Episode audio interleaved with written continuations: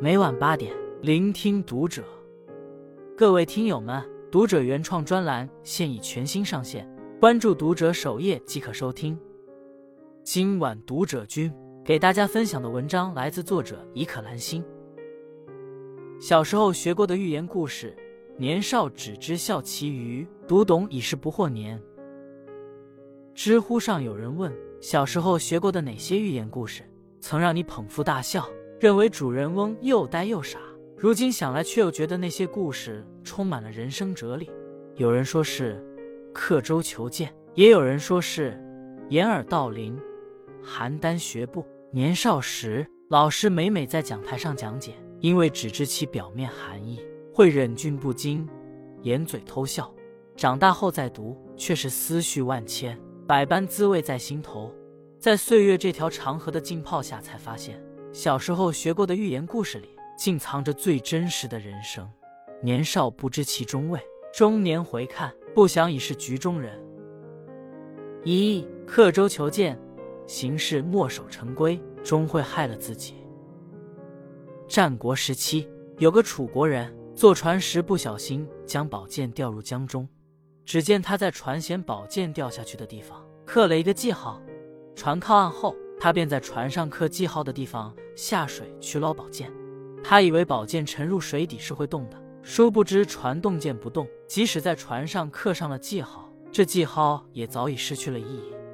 小时候看《刻舟求剑》，觉得这个人呆头呆脑，不懂变通；成年后被抛入人海，才发现有那么多人因墨守成规，最终被时代抛弃。有句电影台词是这么说的。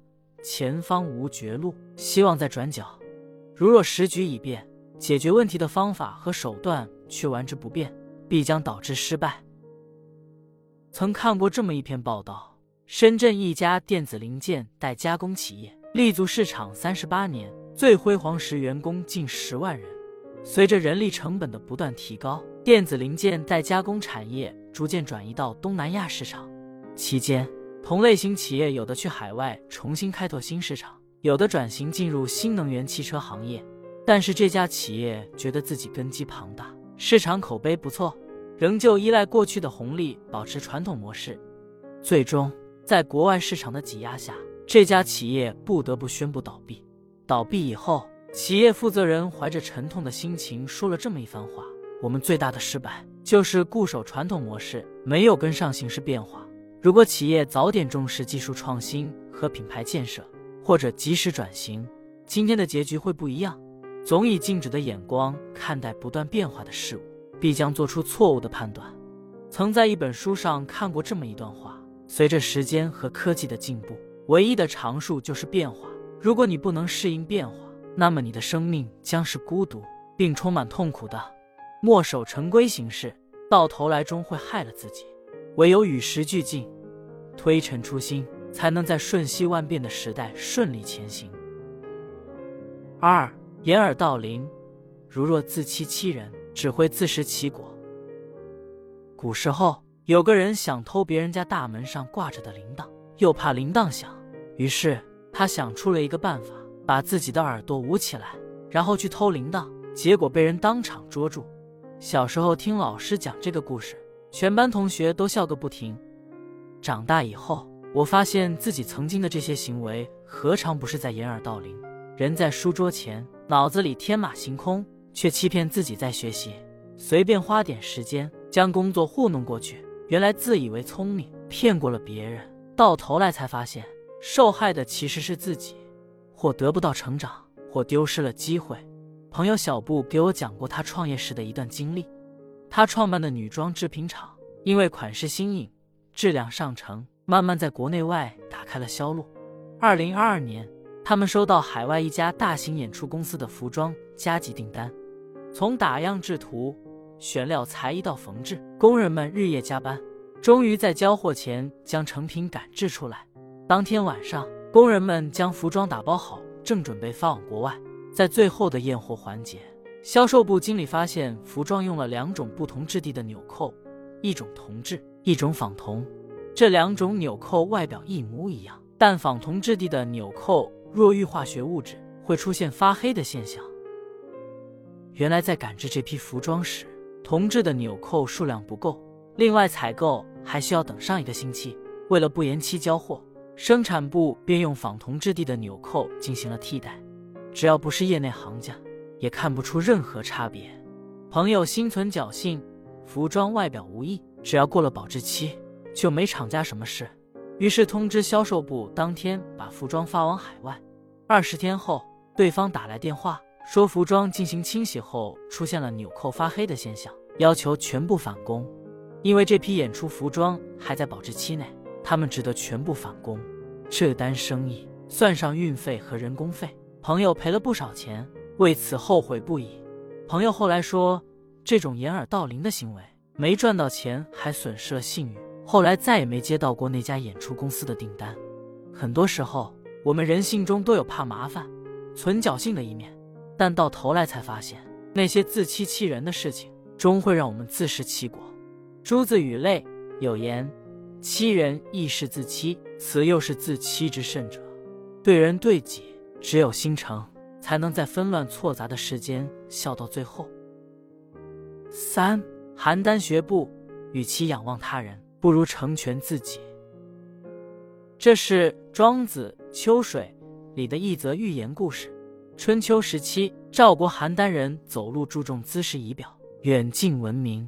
燕国有个少年，不知怎样走路才好看，便来到邯郸学这里的人走路。他看到当地人走路姿势稳健优美，就天天模仿。可是后来，他不但没有学会新的步伐，连原来的也忘了，最后只好垂头丧气地爬回了燕国。小时候在课堂上听邯郸学步，心想这世上怎么会有这么傻的人？长大后却发现，又有多少人何尝不是这个少年？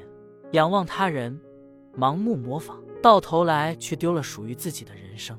厉害的人能清晰的知道自己的方向，在脚踏实地中一步步成全自己。在热播剧《父辈的荣耀》中，陈星杰就是这样一个人。陈星杰的父亲是一名林场工人，在一场工作意外中离世，母亲也抛下他去了外地。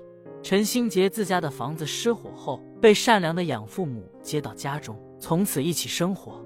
没过多久，陈新杰参加了第一年的高考，因为暴雨大水阻断了去考场的路。陈新杰赶到时，第一场考试已经结束。第一场考试的缺考影响了后面的发挥，陈新杰与大学失之交臂。为了减轻养父母的经济负担，他利用暑假外出打工挣学费，决定复读一年。这时，养父母给他捎来消息，林场念及旧情，给他找了份在林政局上班的工作。在那个年代，这是多少人梦寐以求的单位。但陈新杰拒绝了这份工作，选择复读。在复读班里，无论同学们如何讥笑他是个书呆子，他都不以为意。后来以全省状元的成绩被大学录取。大学毕业后，陈新杰在广州工作，因为勤奋努力，在当地买了房。安了家。有一次，他回到从小出生的村子，目睹了父老乡亲们的困境后，选择放弃令人羡慕的工作，回到林场重新创业。